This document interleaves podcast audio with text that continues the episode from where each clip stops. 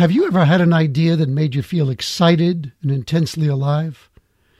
Was the idea so wild that people closest to you laughed at it and told you to be realistic and stop dreaming? Then did you feel a little bit foolish, even guilty for even thinking about it?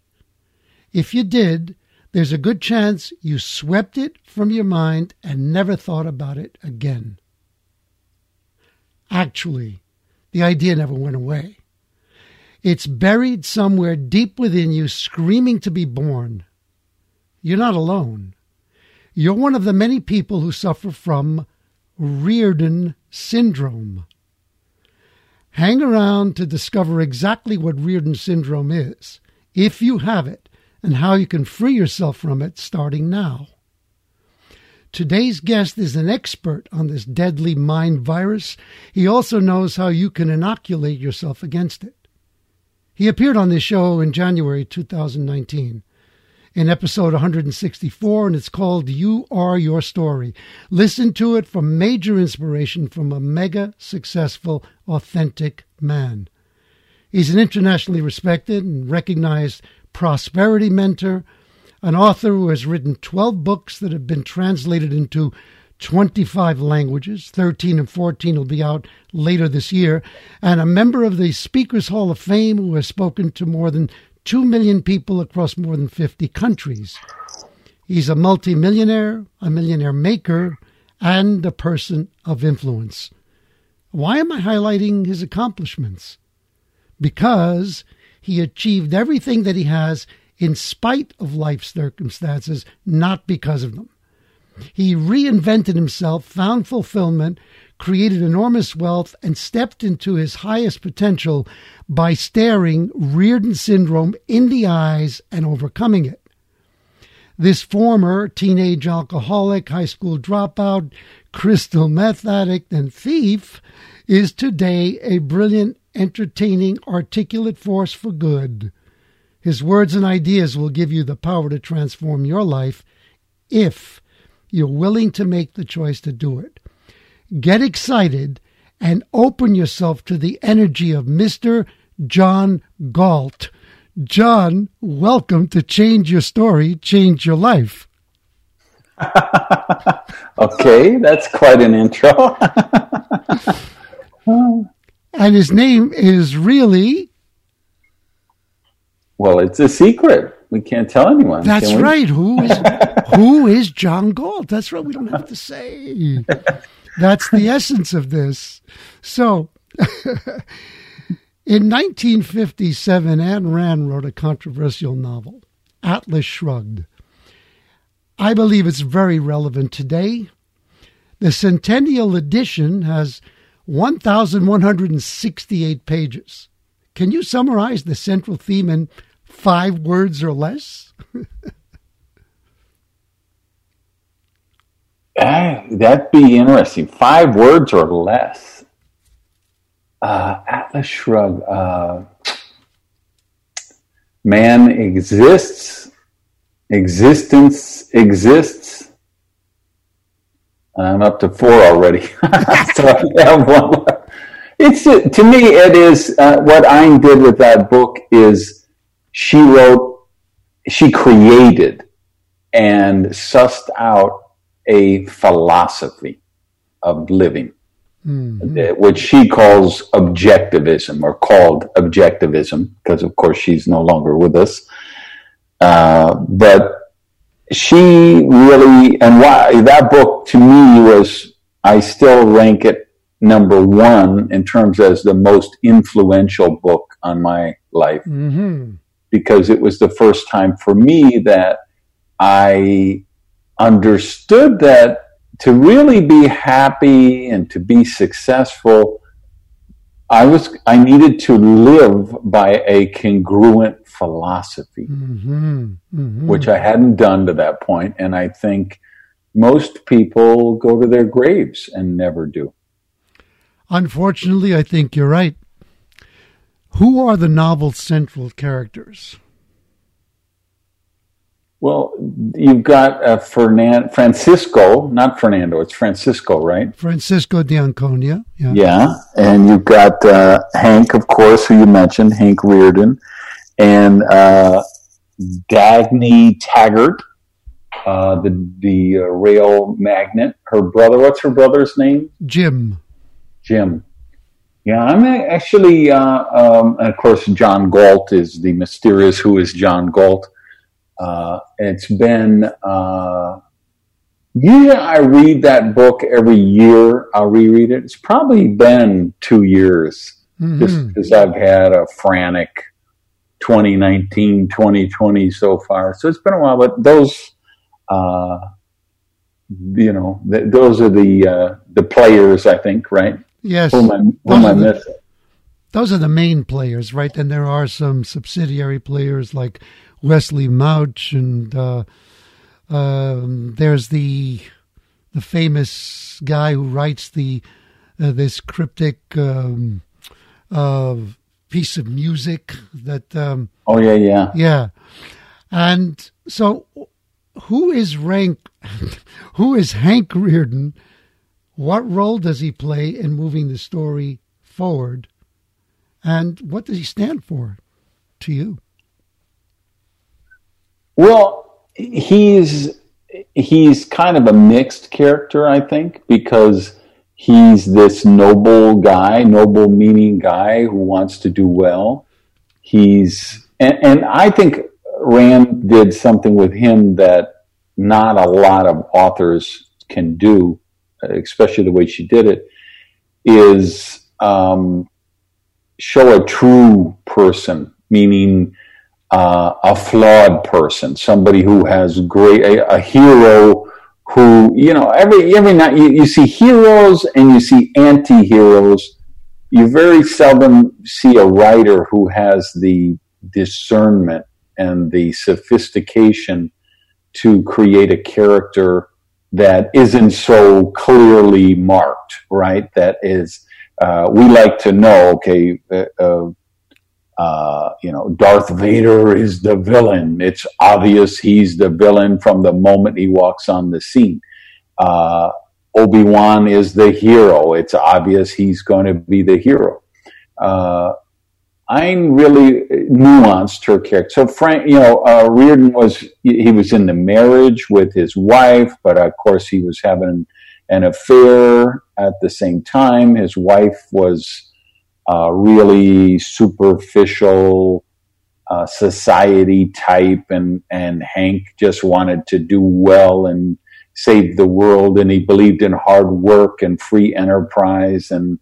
Um, so there's a lot of conflicting things going on. He, you know, he's got a lot of people in his family who count on him for everything. So they're always coming after him for money and favors. And he kind of gets portrayed as a pretty cold, heartless guy because he he's brushing all these people off. Yes. But he doesn't really want to save the world. He makes it very clear that his he he's unapologetic about the fact that he's interested in profit. That's his main. You know, he's I'm not interested in changing the world. Yeah, so I'm curious. You uh, you set this up by uh, as Hank Rearden, syn- Rearden syndrome. Yeah. How are you uh, how are you defining that? What what what, what do you see that as? Because I think that's a fascinating yeah. idea. Well, I, I, I actually I will answer that because I do have a very specific idea. I wanted to um, to see if you had any input into what you think it might be yourself, and then I'll I'll gladly. If not, I, you want me to begin? I, will gladly begin, and you can. Either, yeah, set the premise. I okay, think it's an great. intriguing premise. So, it's for me. It's found in a chapter in the book, chapter four, part two called the sanction of the victim. And essentially, the, the idea is this that Lillian, his wife, constantly bombards him with reasons to feel guilty. She treats him with contempt. She denigrates him and she punishes him emotionally. And the the the syndrome to me is that she can only enslave him with his agreement. And here's a quote directly from the book. It's right on page, I think it's pages 464, 465. Her only tool was his own benevolence, his concern for her, his compassion. Her only power was the power of her own virtues. What if he chose to withdraw it? So for me, in a nutshell, it's the, the title of the, the chapter, The Sanction of the Victim, that if I buy into the story that you're laying on me, the racket. That's right. And I think that there's so much of that going on in different facets of the world right now. And it certainly goes on in people's personal lives, you know, and uh, it's brilliant because it's the difference between a person saying, I'm like this, or saying, I don't buy into this story. Thank you for sharing, but I'm writing my own story. It's that war. I think I'm. Uh, it was this morning. I sent out a tweet. If I remember the wording, I said, "The oppressed and the oppressors are co-creators in decadence." That's exactly the. that's why we're talking. so I think that was good, and I, I, I, no, it's just coincidence. I was I didn't know where we were going in this conversation. Mm-hmm. That was just some, usually in the morning. I try to tweet out a couple of things to kind of. I'm just I'm really doing it for myself. My followers think I'm doing it for them, but I'm really just doing it because I'm setting my mind straight for the day. And uh, you know, the other person who who actually uh, dug deep into this probably uh, a couple of decades at least before Ayn Rand was uh, James Allen and As a Man Thinketh. Yeah, yeah, and yeah, he because he talks about oppressors in the book, and because uh, he said. And I'm paraphrasing, so don't anybody, you know, beat me up on the internet because I'm, you know, I'm just paraphrasing. Basically, he was saying, uh, like slaves and masters are both ignorant and everybody likes to say, uh, you know, let's hate the exploiters. But there's this new school of thought of people who are saying, well, let's hate the slaves because they allow themselves to happen to it. So, of course, when you have that kind of discussion, you leave yourself open for attack because mm-hmm. then everybody's going to say, "Oh, you're just a heartless sob," and don't you know these people are victims? And there you are, this mm-hmm. rich white guy in your penthouse, and you can't know what's happening into the little people, and you have no heart, and you have no empathy, and you're just a evil, mean, despicable person. But um, that's the superficial take. But if you really look at it, uh, that, and like in the case with uh, Hank Rearden in the book, he's, and they're both, I mean, truly, Hank and his wife, uh, Lillian, right? Yeah, are yes. they're co-creators in decadence, right? Yeah, because yeah. he is very abusive toward her, just as she is very abusive toward him. It's it is like the textbook toxic relationship, uh, and there's a lot of that going on in the world today. And of yeah. course, uh, in the middle of coronavirus uh, lockdowns and quarantines and whatever. I think there's probably a lot of people in the world discovering. In fact, literally this morning I was reading that um, in France they have created some kind of a a code for women to tell pharmacists if they're being abused at home uh, there's something when they refill a prescription. There's a I don't know if it's a word, a number, or whatever, but there's some kind of code so that they can alert the authorities. And uh, they're taking some of these hotels that are uh, empty right now, and they're using them as shelters for women who were were stuck in quarantines with abusive people. Uh, yeah. And, and, you know, that I think a situation like we're in right now at the time we're recording this, that really uh, brings that to the surface in a relationship. Absolutely. I mean, I, I heard a statistic, uh, not, I don't know the actual statistic, of the numbers, but they said there's been a, a, a tremendous increase of abusiveness because now the people are forced to be together a lot. They can't yeah. get away, and the frustration, the fear, and they start taking it out on each other. And very often, the man takes it out on the woman. Now, some listeners may be uh, thinking, well, Hank Rearden in the book is a powerful, rich industrial industrialist. He has nothing to do with me. How would you respond to that? that's part of the memes, the mind viruses that people get infected with. Um, it was it, kind of along the lines of what we're just talking. I saw, I don't remember if it was, uh, I think it was Elon Musk when he delivered some ventilators to California, or uh, might have been the head of Apple who delivered a bunch of uh, N ninety five masks to, you know, California or whatever so there was an, an article where the you know the person in the tweet said, "Wow, you know, Elon just donated a thousand ventilators to whatever, or you know whatever." And the first comment, the very top one, said, "That's very nice, but what took you so long?" Yeah, of course, of course. I mean, you talk about the thing that comes through in, in, in Rand's book is the entitlement mentality that people get and um, for you guys listening, uh, who is just emphatically pointed as soon as I said entitlement mentality. uh, but you know that's so prevalent today, and it's like I wrote a blog post. Uh, actually, I've written about ten blog posts about the pandemic and how we're mm-hmm.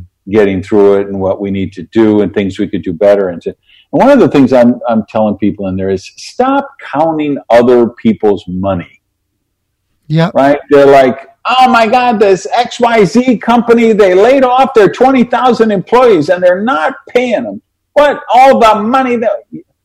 That's really easy to count somebody else's money. But as an entrepreneur who's made payroll his entire life, I know how difficult that can be. And I know that there's, and I have many entrepreneur friends who are, are facing this crisis right now, and they're sick. They're worried sick about how they can take care of their employees mm-hmm. because they can't bring their employees in. They can't put them to work. They have no income coming in, and it's bankrupting them.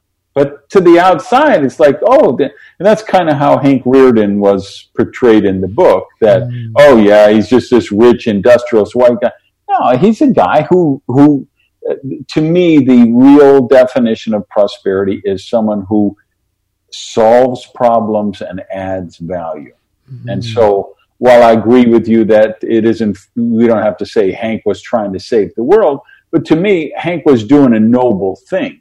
He was trying to be a responsible entrepreneur. Yes, he wanted to create a profit and take care of his stakeholders and his employees and all that stuff that people think is evil, mean, and greedy. But that's what makes the world go round is entrepreneurs who solve problems and add value. And yeah. um, so, like it was, I think Hank's brother and then his wife, and he just has all these uh, entitlement-minded people who are just guilting him all the time because he's wealthy. Yeah, and, exactly, uh, that's a, exactly. Yeah, that's a big underlying theme in the book. Well, it's interesting. They're guilting him, but they're certainly enjoying all of the fruits of his wealth. You know, Absolutely, totally. And um, now, when you think about it, can you identify specific behaviors that I would say are symptoms of this? Let's call it Hank Rearden syndrome in different kinds of people. Like I just thought, how would an artist manifest that? It's it's so deeply seated on the principles that some really prevalent mind viruses. so one of the prevalent, one of the most prevalent mind viruses in the world is I'm not worthy. Uh, organized religion, huge proponent of teaching that, right? Uh, so a lot of people have this I'm not worthy thing. So it's really easy when, it, let's say you are an artist and, you know, most artists, where does this cliche of starving artist come from?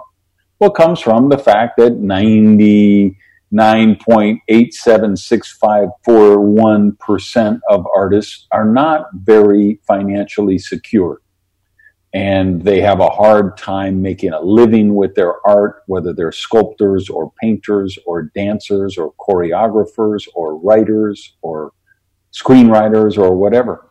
Uh, and so, a, part of that is they have that worthiness issue. So there, you know, I, I work with, I have a coaching program, and every now and then I'll get a, a, a true artist in it. And by true artist, I mean an artist who's not an entrepreneur because I consider artists entrepreneurs. Uh, I consider entrepreneurs artists, mm-hmm. but when I say a true artist, I mean an artist who just does art in the t- sense of sculptor, writing, painting, whatever. So, uh, and they have the, the, work I'm always doing with them is saying, okay, great. You know, I had a sculptor I worked with who did these amazing sculptures, and um, they were in they were in town squares and office centers and uh, wealthy corporations sometimes uh, hire him to put sculpture in their lobby or something. And, you know, my work with him was, okay, that's a great idea that sculpture you're going to sell for $5,000, but let's sell it for $50,000 because you have to think of the value you're actually creating and um, how marketable your skills are and how many of these you can produce. And, you you're not an assembly line and you can't just roll these out you know two dozen a month. So you have to get paid more for it uh, right so it plays out in that way um, the if you tell i mean how many artists tell their parents uh, that they want to be a dancer slash sculpture slash sculptor slash whatever and they get guilted by the parents because the parents raise them to be a doctor or to be an attorney or to be a whatever. Um, you see that dynamic happen in, in places like that. Uh, that's not unlike the Rearden thing. So it's like in Rearden's case, they use it like, see, you're a, a rich guy making money and you're taking it from us at the expense of everyone else.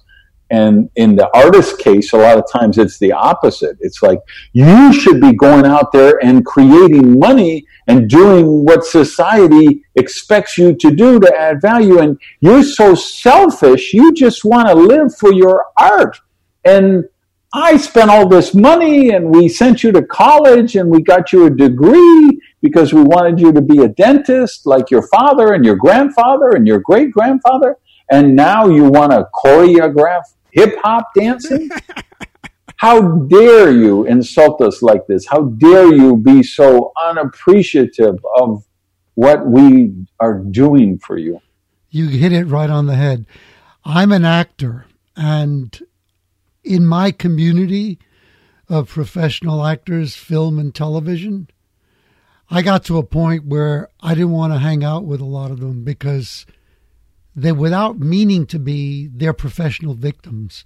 Yes, that it's they, really, really prevalent in that space. Because the, what we've allowed, see, the, again, the sanction of the victim. Yes, it hasn't been. It, it hasn't been done to us, but we haven't stood up to those forces in the business of acting that say, "You look like this, so that's all you can play," and then eventually, when I or other actors buy into that and they go, well, that's my type.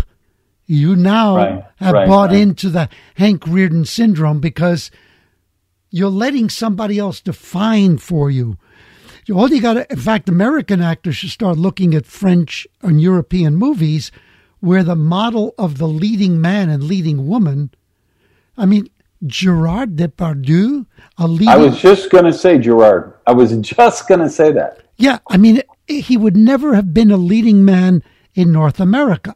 He'd right. be a you know uh, a supporting actor playing the goof because he looks goofy, but in France he's a sex symbol. Go figure. I did a movie with him. Well, I did a movie that he was in. Actually, my scene, my one scene was with Harvey Keitel, which was fun. But mm. but but Mr. Depardieu, he's quite a he's quite a you know he's he was quite a bad boy too. This guy, is yeah, yeah, he was. He was like, and, and he's so eccentric. He's like wonderful. But anyway, I'm getting off topic. But the it's a big problem in that community, and it is. I think at the heart of it, this syndrome. If you feel that you're not worthy, and you have any thoughts that say, "Who am I to dot dot dot?" chances are you've got this this virus, and it's probably deadlier than corona. Yeah, it's there's so many industries that are set up with this institutional bias, this institutional just like there's institutional racism in society, um, there's this institutional, like if you look at the acting industry is the perfect example. The music industry is the perfect example. The modeling industry is the perfect example. Um, a lot of the um, wellness disciplines, the massage therapists, right? The rolfers, the soma therapists, the, the, so many of the, the Reiki practitioners, the iridologists, the uh, acupuncturists, right? There's so many of those people who are struggling and ha- you know, I, I had a. Uh, uh, I've since moved from that area, but I had a. Uh, uh he's a rolfer. Rolfing is this deep, deep tissue. Yeah, for people don't know, it's this really painful, deep tissue where they're separating muscle fascia and stuff. But it's for someone like me who went through four spinal surgeries and was trying to prolong my legendary in my own mind softball career, I really needed that. So I had that every week. And so the, the guy I was going to was amazing. I mean, really a, a somebody who really worked on his craft. And uh, he charged $120 a session. And uh, I have another one, a guy in Miami who does it who's amazing. He charges $300 a session. Um, is the guy in Miami two and a half times better than the guy in San Diego? No, the guy in San Diego is extraordinarily good. Um, but so he, he, I came in once and he said, well, I have to tell you, you know, I had to raise my rates because, you know, expenses are going up and, you know, I'm sorry, we're going from $120 a session to $127 a session. I mean, can you imagine, right? That's just, that's like an institutionalized, which, I mean, you'd see that in 85 out of 100 people in that field or that profession where that kind of lack consciousness where they have a hard time articulating. And, a lot of you listening right now you're a freelancer. You're a coach or a consultant or a whatever. And you know you do graphic arts or you do PR or you do design work and you have the same thing. You you have a hard time articulating your value and demanding your worth and in a, you know in the, in the earlier scenarios we were talking about where people are in abusive relationships or they're being they have people playing rackets on them it's the same thing they're not standing up for their worth their own yeah. value Absolutely, and it's really deep, and I and it's so deep. I think that that most people who don't won't address it, if you tell them, they're actually going to defend their own captivity. Yes, for sure. It's, I mean, even the abusive, you know, if, well, talk to any cop, they'll tell you if they get a domestic violence call and they show up and they're going to arrest the abuser. The person being abused is going to instantly defend the person they're trying to uh, arrest. It's a, uh, it's like a Stockholm syndrome kind of thing almost. Um, and same thing, people, first of all, because you buy into your story, right? So the story is I got this cheap SOB boss. He never gives me a raise. He works so hard. I do all the work. He takes all the credit. So that's your story. Now you, you own that story and now you got to defend that story because you're, you're getting your self worth. I mean, I got a new book. It won't be out till months, months from now. It's, I'm just wrapping it up. We don't even have, and now we don't have a pub date even because of the mm. virus. Uh, but it's called Radical Rebirth. Mm. it'll be out, you know, probably sometime in the fall. So I'm writing about this issue a lot in this book. Oh, there you go. There he's holding up my Mad Genius book for you guys who are listening. You're supposed to say something so they know, hey, here's Randy's book, Mad Genius. You need to go out and buy it. you I'm, can't just hold it up. Well, no, I'm, I did it for a reason because I know that you are not suffering from Hank Rearden syndrome. So that you you would definitely promote it because it's a it's a damn good book, a manifesto for entrepreneurs, and uh, in case you don't already recognize it from this talk so far, this man has a wicked sense of humor. So he's not only going to teach you, he's going to make you laugh your ass off. So yeah, you'll you'll learn and laugh, learn and laugh. That's it. It's a learning. Yeah. So in this new book, the the radical rebirth one, I'm really going into this topic of identity. Mm. Like these, you know, we were talking earlier about professional victims, right? So we create labels for ourselves. And my premise that I'm making in the book is that every time you assign a label to yourself, you're doing a voluntary lobotomy because you are uh, destroying, even though you're not technically destroying those brain cells, you're locking them up in a place you can't access them. So it's the same result as if you did get a lobotomy. So even if it, so when you say, I'm a libertarian, or I'm a conservative or I'm a liberal. I'm even what you think is a good thing. If you say I'm a Christian, I'm a Muslim, I'm a, a climate change activist.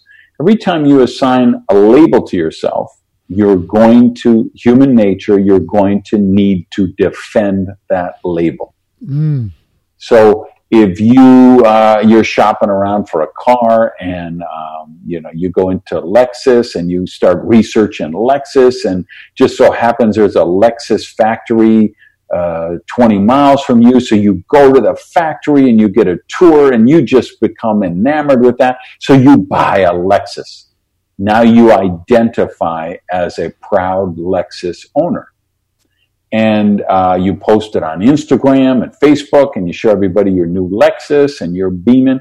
Now, when your neighbor comes home three months from now and she's got a BMW, and she's telling you about how great her BMW is, you can't help it. You you feel like you need to point out the things your Lexus has.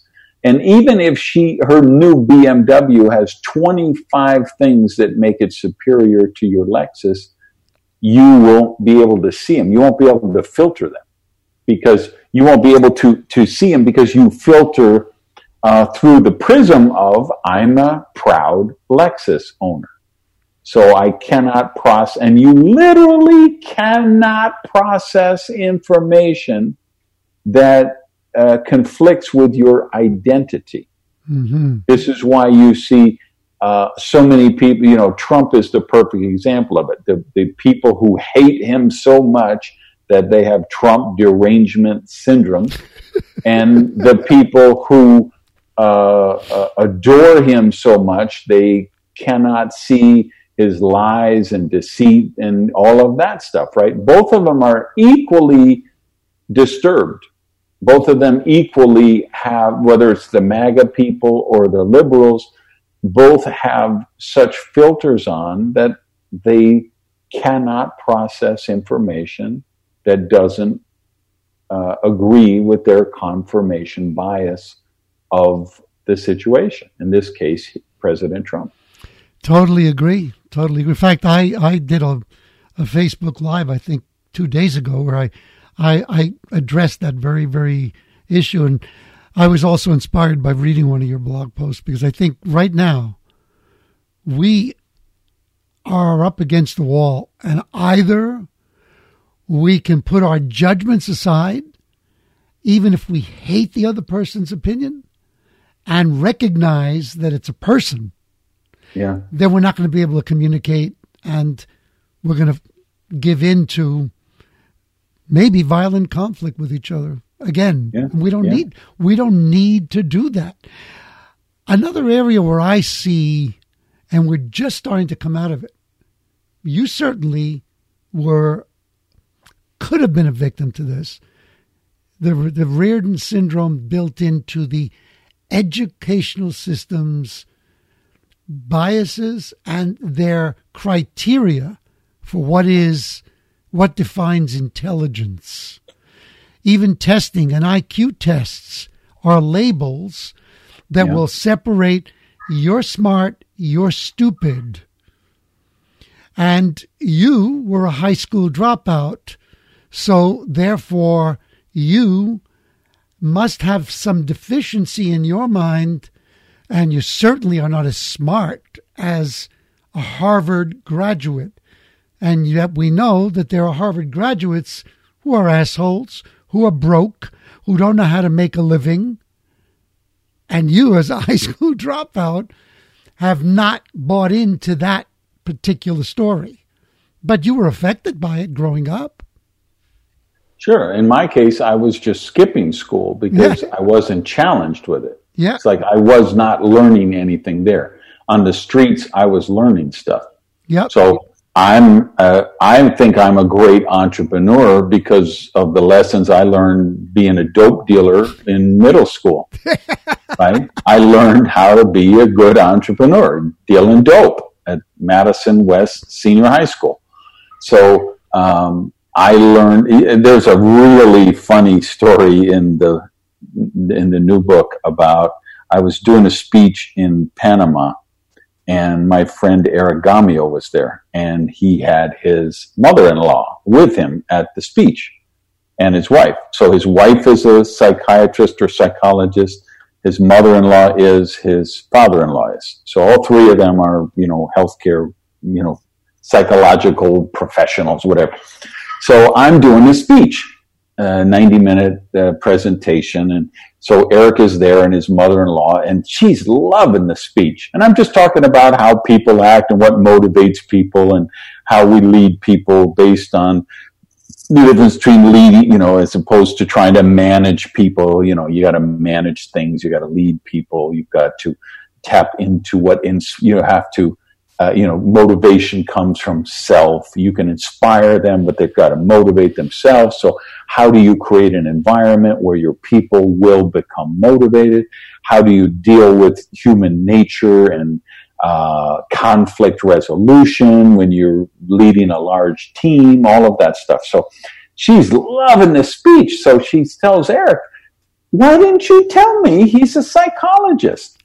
And he said, no, he's not a psychologist. And she said, yes, he has to be a psychologist. Trust me, I know a psychologist talking when I hear one. And he's like, no, I'm, I, I promise you, he's not a high, you know, he's not a psychiatrist or a psychologist or anything like that. So she's like, you, you just don't know. He, he's obviously got a, he's probably a PhD because this is really, really high level stuff. Oh, And man. she was apoplectic when he told her he's he was expelled from high school.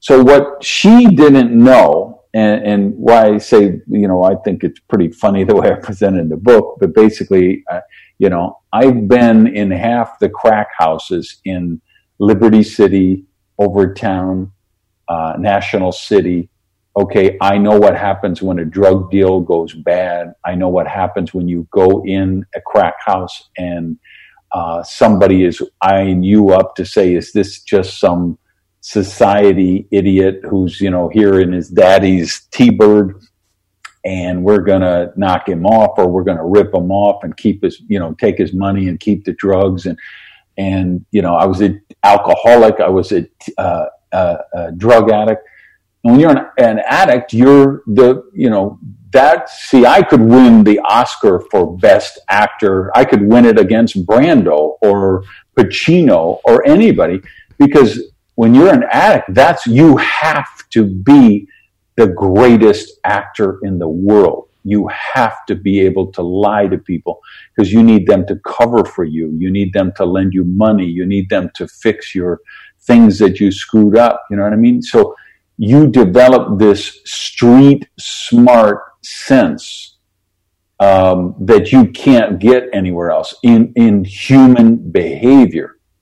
And so I joke in the book that, you know, if you could, if, if you want to know how humans react and you have a choice of listening to uh, 27 double blind research studies conducted by the psychiatry departments at, um, you know, Stanford and, you know, Harvard and Yale or whatever, or my gut, you bet on my gut because you know, when you, you know, I've been shot by a crack dealer. Okay. So, I mean, I know a little something about the dynamics of danger in a situation like that, right? I've been shot and left for dead in a pool of blood on the street.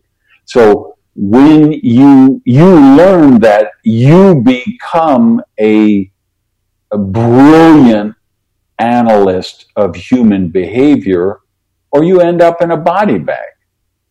So that's, you know, how, uh, again, I, am not a psychologist or a psych, and again, I don't mean to say that to demean those people because they're brilliant people, a lot of them.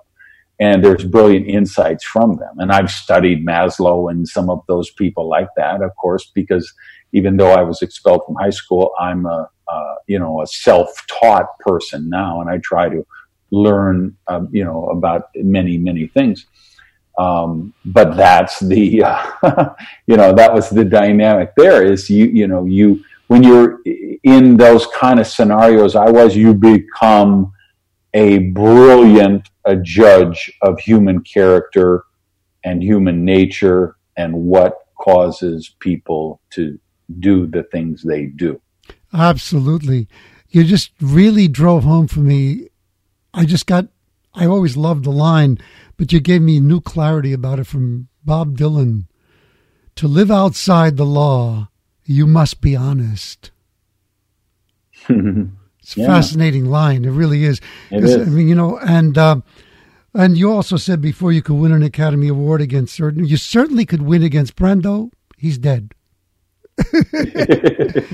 but but I wonder, just. It's interesting. You said you've got to learn, you know, really how to to lie well.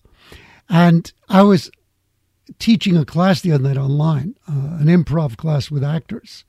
We were mm-hmm. going over the fact that a lot of people who are not actors think of acting as pretending and as lying. It's actually the opposite. It's the ability to show up in a character as, as that character, right? But yeah, but as by by being completely transparent and basically naked yourself. Uh, Sidney Lumet accurately said about Pacino, the secret of his greatness on film, he's not capable of a false moment. He can't play a false moment. He really can't. I mean, I just, I always go back to that. I think it was Scent of the Woman is the name of the oh movie oh where he's the blind guy. Yeah. it just, when he just reaches for the tumbler of whiskey or whatever it is on the table, you're you're just kind of afraid he's going to knock it off the table. When he's in that car, I think it was Ferrari or whatever it was. I mean, you're just petrified that this blind guy is driving the car, and and yet you know you've seen 25 other movies with Al Pacino and Dog Day Afternoon and everything. So you should that should not happen for him to be able to do that, I, I, would agree with it. I mean, he's just not. I mean, when he gets in a character, and I, you know, I'm probably using language that offends you, or no, no, no, or, no, or not even if it doesn't offend you. No. I mean, it, it, it, it trips something. You say, no, it's not lying. But I think we're both saying the same thing because yeah, I think yeah. when you are that, you know, that addict, you have to get you. You're so into that character of which is usually victimhood. Yes, you know, yes, you, yes. You, you know, the electric company is turning off your light and the landlord is throwing you out and you've got to convince this person that you borrowed money from 27 times before and never paid it back once in 27 times. And you have to convince them the 28th time to still lend you money, right? Yes. Or, yes. you know, you got somebody who, and you know, I mean, it's, you know, Scarface was obviously a movie since we're talking about Pacino, but, you know, Scarface was also, you know, obviously a movie and a dramatization. But there's the scene in South Beach where he's going there and there's the, the hippie chick on the bed who looks dazed, but underneath the blanket, she's got the rifle. Okay. That shit really happens in crack houses. Okay. I, am in, I've been in those situations. And, you know, like I say, you, you learn how to make judgment about human behavior or you, you end up in a body bag. Yeah. Yeah. Really.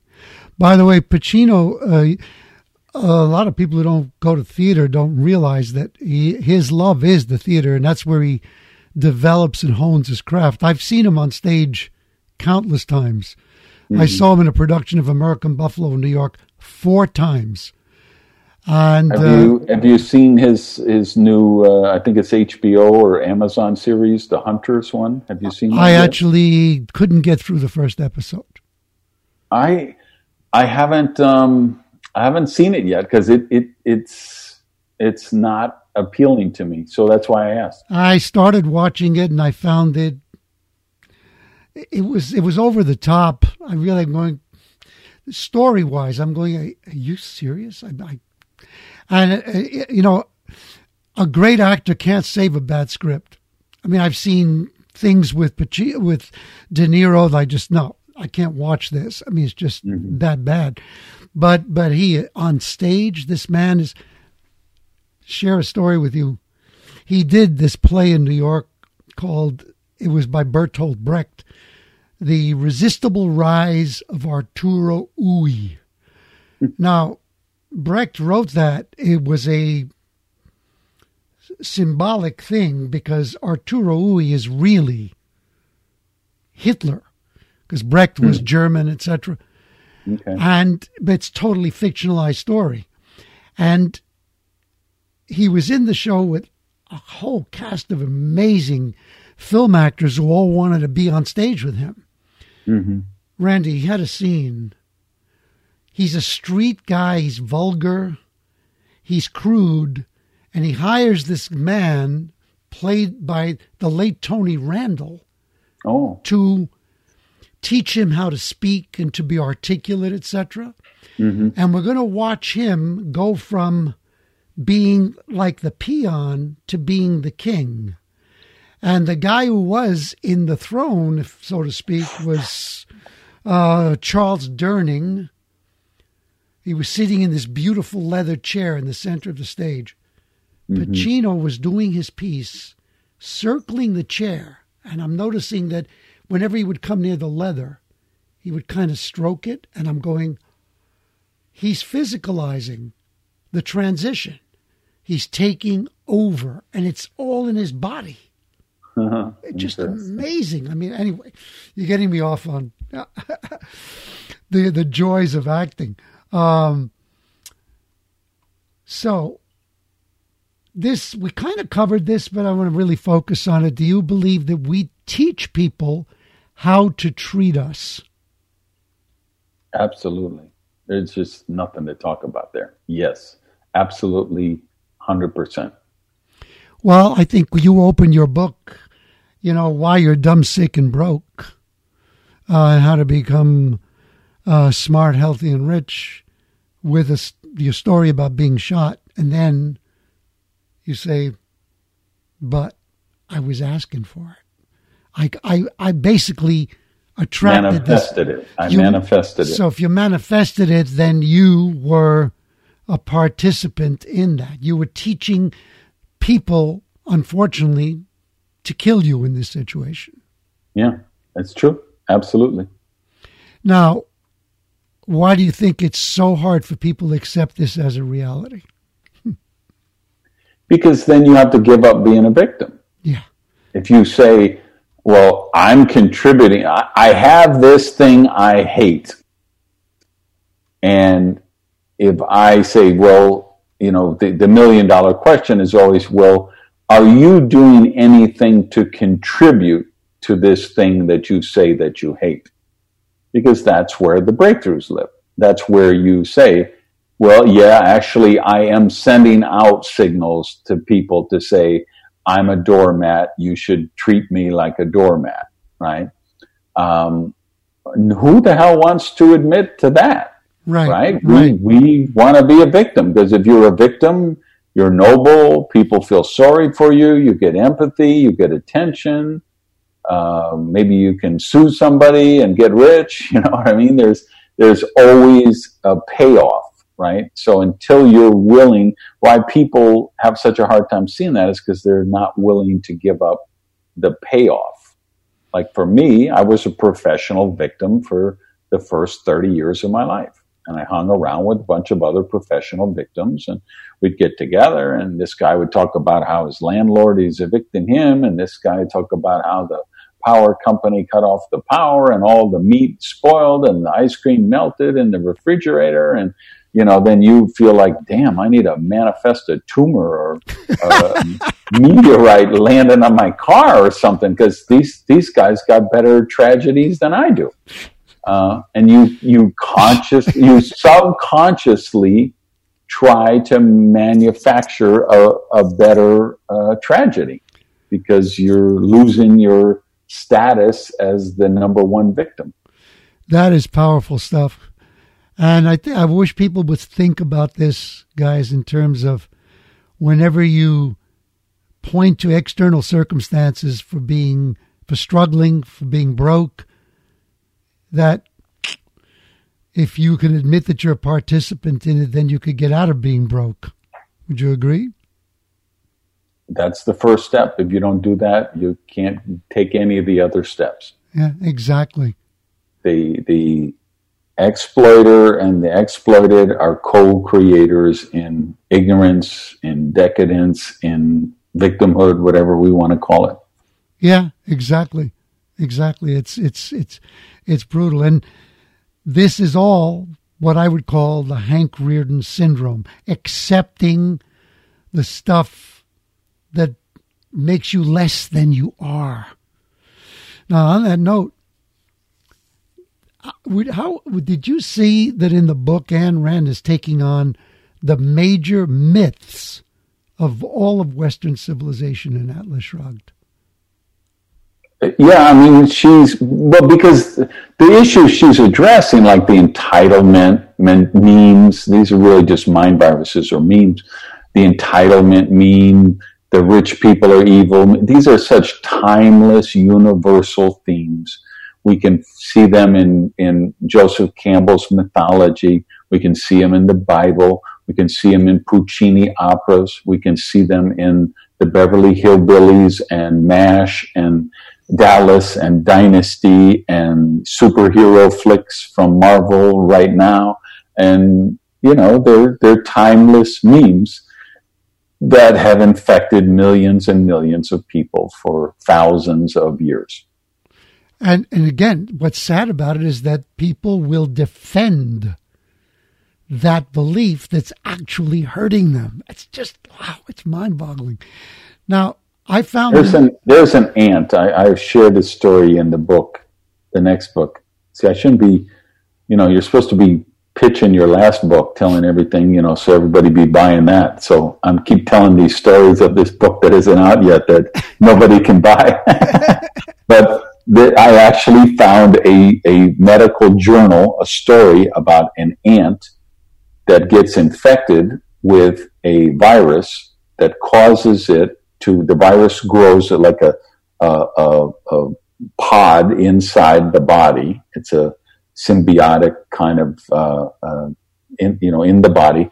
It causes the ant to climb up a tree and bite on a twig. And when the ant bites on the twig, his head explodes, and this it's actually a fungus that it, it takes over his body, and then this fungus rains out from his blown up head and onto the ant colony below and infects all these other zombie ants who then repeat the process. And that's how this fungus uh, keeps recreating itself. And that's what a mind virus does. That's what a meme is.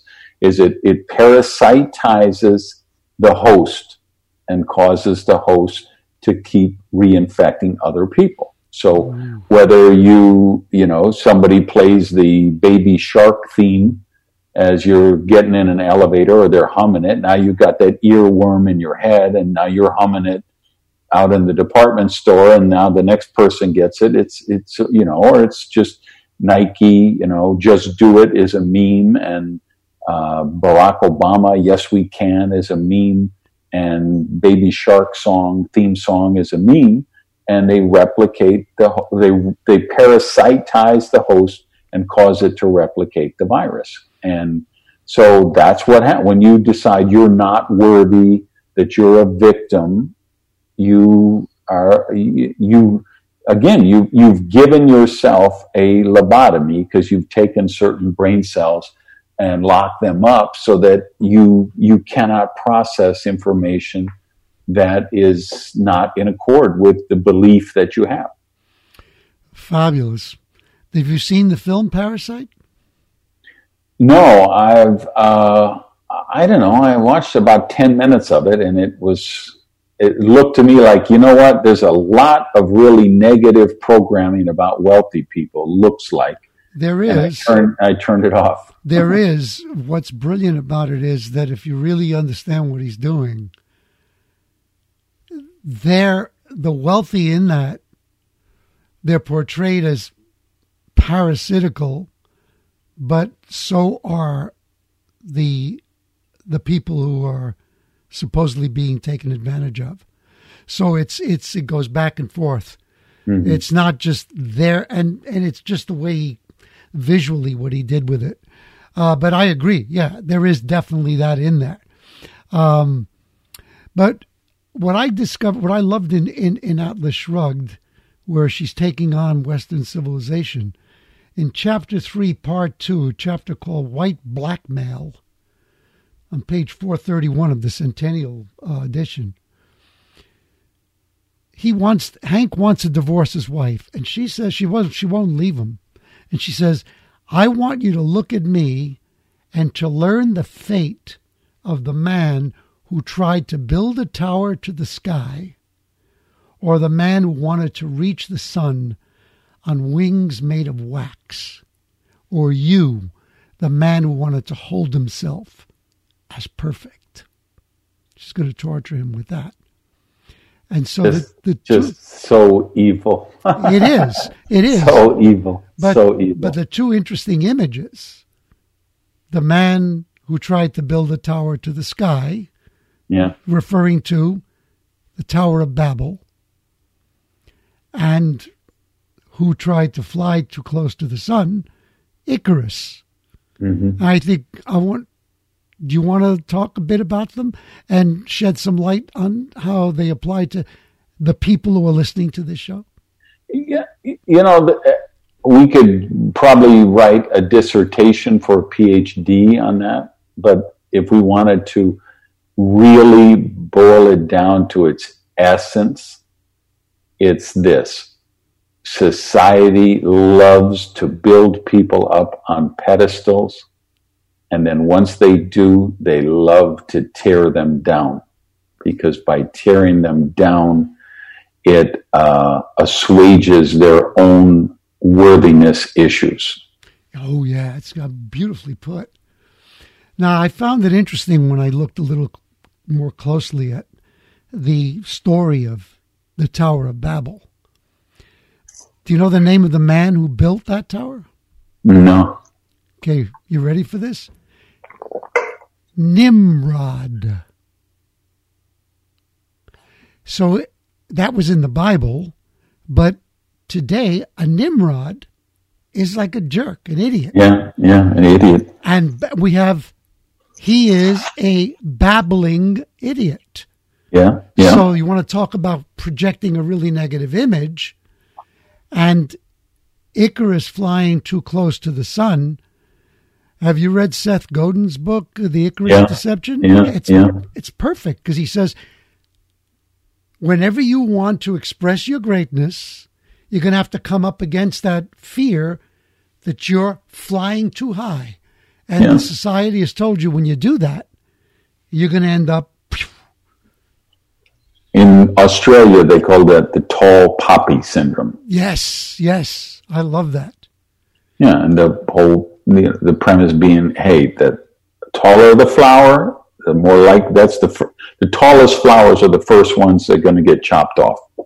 So just keep your head below the cubicle and stay in your life of quiet desperation until Friday when you get your paycheck and you can go home and call Pizza Hut and binge Netflix and not think about your miserable life of quiet desperation until Monday morning at 6 a.m. when the alarm clock goes off again. I have that CD that you did on that. I love it. It's like stand up comedy, but it's true. Yeah, yeah. So, how is all of this relevant today during the pandemic?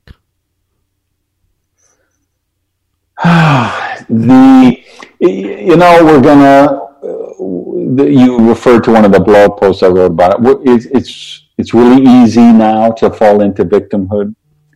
I look at the United States. You know, I look at we've got some really bad actors in the world. So Iran, China, um, Korea, North Korea, probably Russia, probably um, did criminal malfeasance with this ep- epidemic. You know, they hide it, they hid it, they lied about the numbers, they didn't tell other countries the truth, and people are dying as a result of that. And then you have governments like the United States, Spain, Italy, where it wasn't criminal negligence, it was just incompetence. They were the governments were incompetent and not prepared to protect their people. And so you can look at all that and you just see all, I mean, literally every day you could see something that is happening. You know, yesterday they, you know, so one governor said, well, we ordered these masks, but they sent the wrong mask. And we asked for these ventilators and they didn't come. And we, they told us the testing would be this, but it's the wrong test. And we, they promised there'd be 27 million tests. There's only been 1 million tests. And you could just look at this stuff every day and just be a victim and say, "Oh my God, no one, you know, they're killing." it."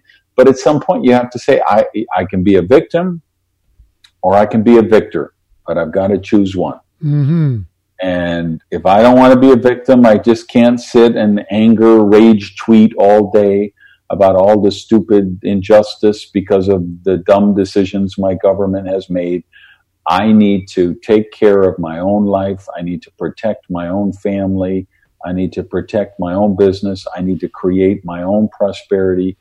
Uh, and I, I've got to do everything I can to keep as much as I can to control of my destiny under my control and not allow other people to turn me into a victim.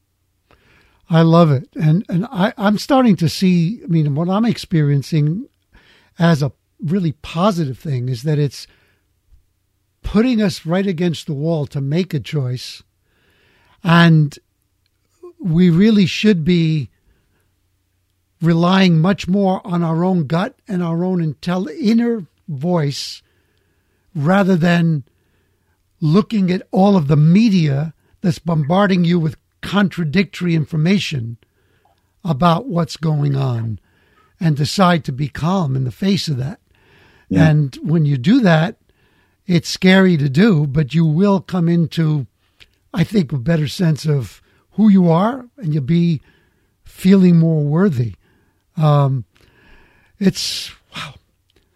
You know, the title of the book is Atlas Shrugged. How does Atlas shrug in the book? Well, I think the real analogy she's looking for is, of course, Atlas was the guy holding up the world. And at some point, your arms are so tired, you just can't keep holding up the world.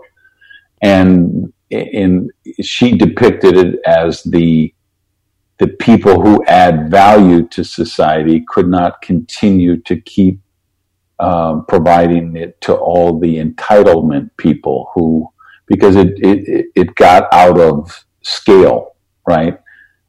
I'm, I'm a wealthy person now. I used to be a very poor person. As a result, I believe I have a lot of empathy for people who are in the situation I used to be in. So I do a lot of charitable works, time, money, resources, all of that stuff. Um, and I think enlightened, wealthy people do that. I think enlightened, even not wealthy people do that. Um, but you can get overwhelmed because there's some, just like we have systematic racism and systematic other issues in our society, we have this systematic uh, uh, culture of entitlement where there's mm-hmm. so there's at some point we say because it's you know it's so easy. We just got to tax the rich people more. There's so much money. These rich people are so rich and we just increase the taxes on the rich then there's enough for everybody. Um, but again don't count other people's money. You know like literally one month ago the predominant political meme in the United States was Amazon is an evil, greedy, mean corporation. They make billions of dollars and they don't pay any income taxes. Now, why is that? Because Jeff Bezos, who's probably the single most brilliant entrepreneur on the planet Earth today, has looked at all of the tax breaks on investing in technology and future and building factories and buying drones and buying airplane fleets and stock in warehouses and creating robots to handle the warehouses and all kind of tech, all these tax breaks so that he could create the single most efficient distribution network the world has ever seen. And he was public enemy number one for because Bernie Sanders and AOC and uh, all the Democrats in the primary were talking about Amazon and not paying any taxes. Now here we are, four weeks later, and the entire country is dependent on Amazon to get toilet paper, towels, cleaning products, food, the essentials they need for life. The most, not the most, but one of the superheroes out there right now is the Amazon delivery drivers mm. who are, are out there in this virus risking their life to deliver all of these products from Amazon because Amazon is the only place you can get a lot of them because those other companies that we thought were so nice and good citizens four weeks ago, they don't have the technology, they don't have the inventory, they don't have the capital, they don't have the logistics mm-hmm. to handle this, right? So there's, you know, but it's so easy to fall into the entitlement thing uh, and be the victim. And it's, um, but you got to realize, okay, yes, I want to, you know, the, I always go back to, you know, Reverend Ike, you know, the best thing you can do for poor people is not be one of them right? Yeah, yeah. You you want to help somebody, you know, become wealthier, become healthier, become stronger, become smarter, become wiser. Um, that's the message we have to get a, across to people. Not, hey, we need to take more money from or more resources from the people who have it. Now, I get, I, I'm totally on board that there's a unfair distribution of wealth. I get there's a systemic um, uh, a bias in the system that favors old, bald white guys. I get that. I don't deny it for a minute. Um, so I'm all for creating opportunities, investing in education, investing in the youth, and in personal charity and support and things that I can do that. I, every public seminar I do now, I offer scholarships and I'm you know, looking for, I'm working on a platform now to teach entrepreneurship for inner city youth.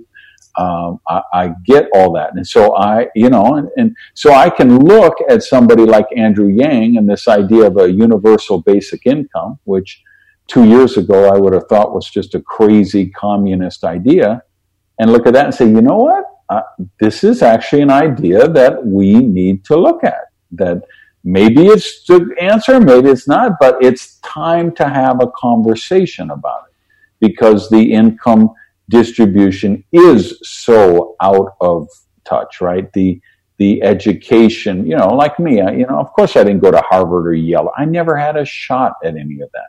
I had a single mother who raised three kids knocking on doors selling Avon. There was no way in the world I was ever going to have a shot at those kind of universities. Uh, there's system, systemic bias in the system. They weren't looking for people like me. Um, I get that.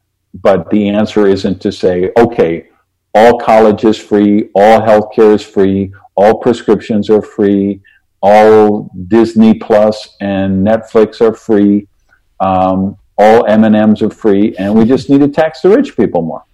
That ain't going to work either. No, there's something. There's somewhere in the middle we got to come up with and it actually the again the like like the the victim who actually defends his victimhood is actually being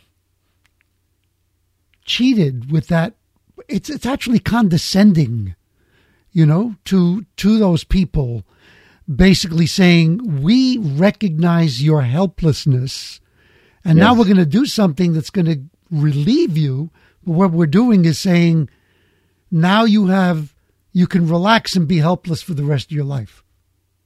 Right. The thing we've got to do a better job of distributing equally is knowledge and wisdom. Yes, absolutely. Are there any final words that you would love to uh, leave our? You God, you've you've dropped so many value bombs here today already. Well, I would kind of sum it up to say, you know, most people can sniff the cheese from a mile away, but they have a hard time seeing the mousetrap. that is great.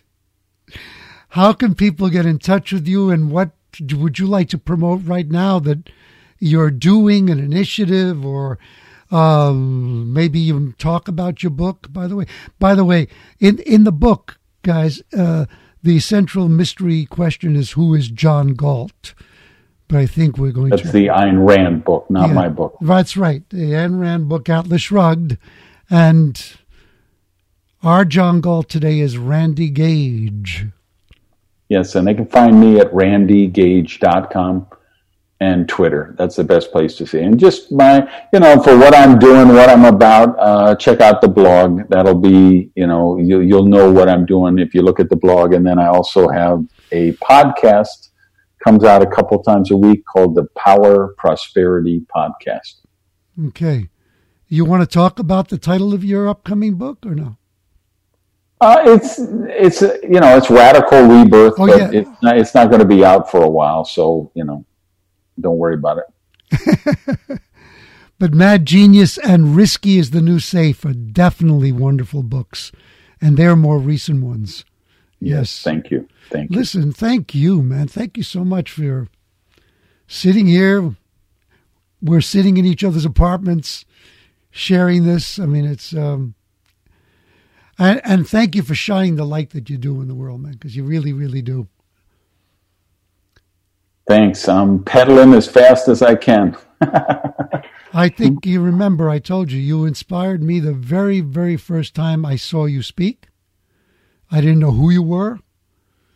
And you jumped onto that stage with energy. And another thing I don't think I mentioned was you were the only one of those presenters at that big event who didn't use multimedia for your presentation. You didn't use PowerPoint. Right. Never you, do. no, you just came up and you said, Here I am. This is what I have to say. And it was so much more engaging and real than a lot of the PowerPoint stuff that we saw. My my belief is that PowerPoint is for people who have no power and no point. That's excellent. Thank you again. All right, Louis, great to be on with you. Everybody listening, thanks. Uh, wishing you all peace. And I will send you the file as soon as I have it up. All right, perfect. Oh, Do you have a new photo that you want me to use, perhaps on the? Uh... Uh, if you just go to randygage.com, and look under meeting planners, there's a link for photos. You can pick any one you want. Okay, good.